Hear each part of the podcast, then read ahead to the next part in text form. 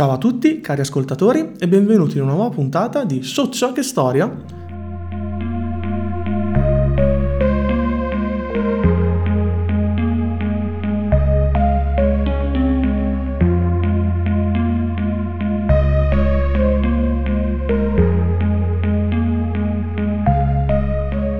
Era la mattina del 26 gennaio 1789 quando i dipendenti del Sacro Monte di Pietà, un'istituzione religiosa ubicata a Bologna, ebbero una bruttissima sorpresa.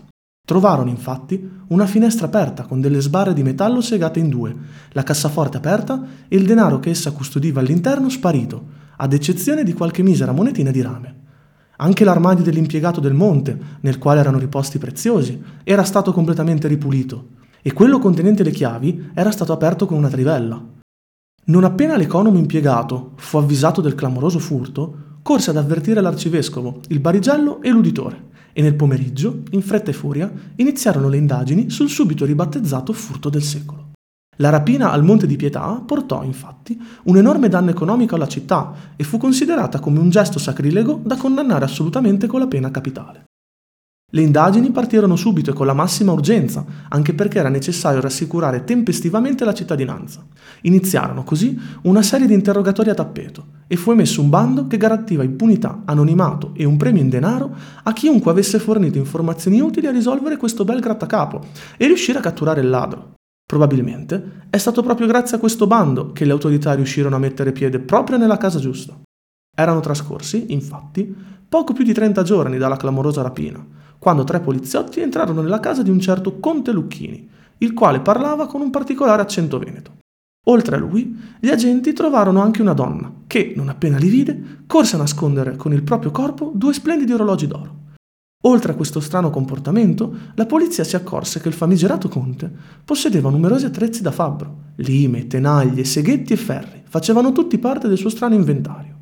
Inoltre, Unendo il fatto che la serratura di casa era particolarmente solida e a prova di forzatura ad una pistola carica trovata al lato del letto, gli agenti ritennero che ci fosse tutto il necessario per arrestare la coppia.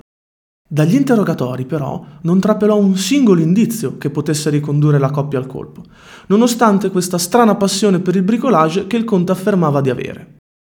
Le stranezze proseguirono, in quanto il conte Lucchini rivelò di chiamarsi in realtà Girolamo Ridolfi. Questo cambio di nome, si giustificò, era dovuto al fatto che voleva coprire una relazione segreta di cui nessuno avrebbe dovuto sapere nulla. La donna trovata in casa con il conte disse di chiamarsi Berenice. Era separata, aveva una figlia e da anni aveva una relazione con Lucchini. Nonostante i vari sospetti, però, gli agenti erano ormai rassegnati a rilasciare i due, in quanto, seppur poco convinti, non avevano prova a sufficienza per incriminarli. E qui avvenne il colpo di scena. Dopo una settimana di interrogatori, Berenice crollò in cambio dell'immunità, decise di rivelare per intero l'incredibile vita criminale del conte Lucchini. Ebbene, la storia di questo singolare personaggio è a dir poco particolare. Originario di Verona, infatti, si trasferì nello Stato pontificio in quanto in Veneto era ricercato, pensate, come falsario di monete. Arrivata a Bologna nel 1772, decise di continuare questa poco nobile attività, continuando a produrre, bisogna ammetterlo, monete false di ottima fattura.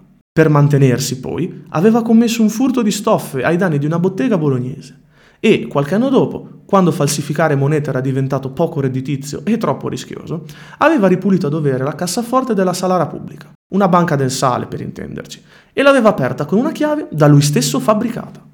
Nonostante tutto, Lucchini era un ladro gentiluomo.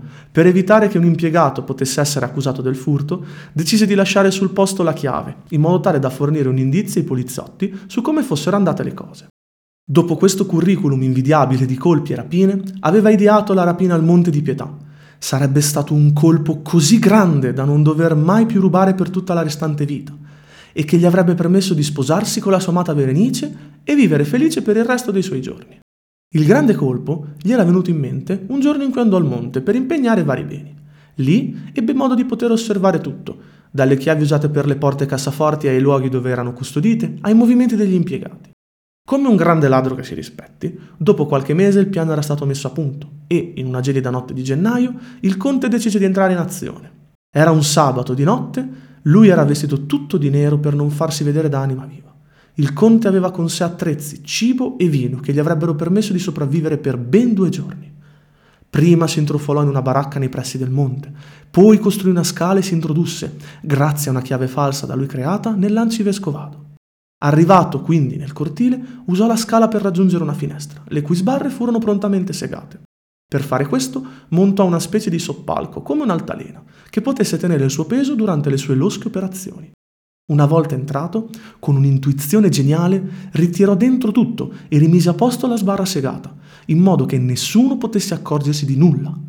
Con tutta la tranquillità del mondo, scassinò l'armadio delle chiavi e, grazie a un'impronta di cera, falsificò le chiavi mancanti.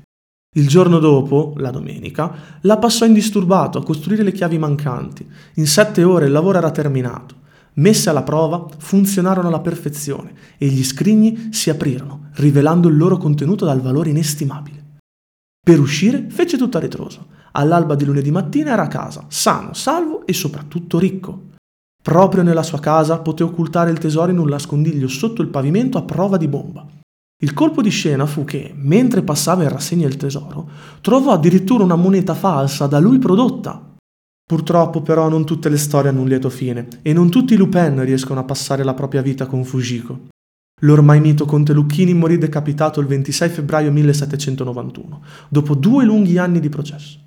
In questo lasso di tempo Lucchini divenne una specie di eroe, anche per il suo modo di fare sempre corretto e dignitoso, anche verso la persona che lo aveva tradito. Il racconto delle sue audaci gesta e del suo ingegno fuori dal comune accesero la fantasia del popolo e il nostro Lupin tradito divenne protagonista di numerosi romanzi e commedie. Soccia che storia!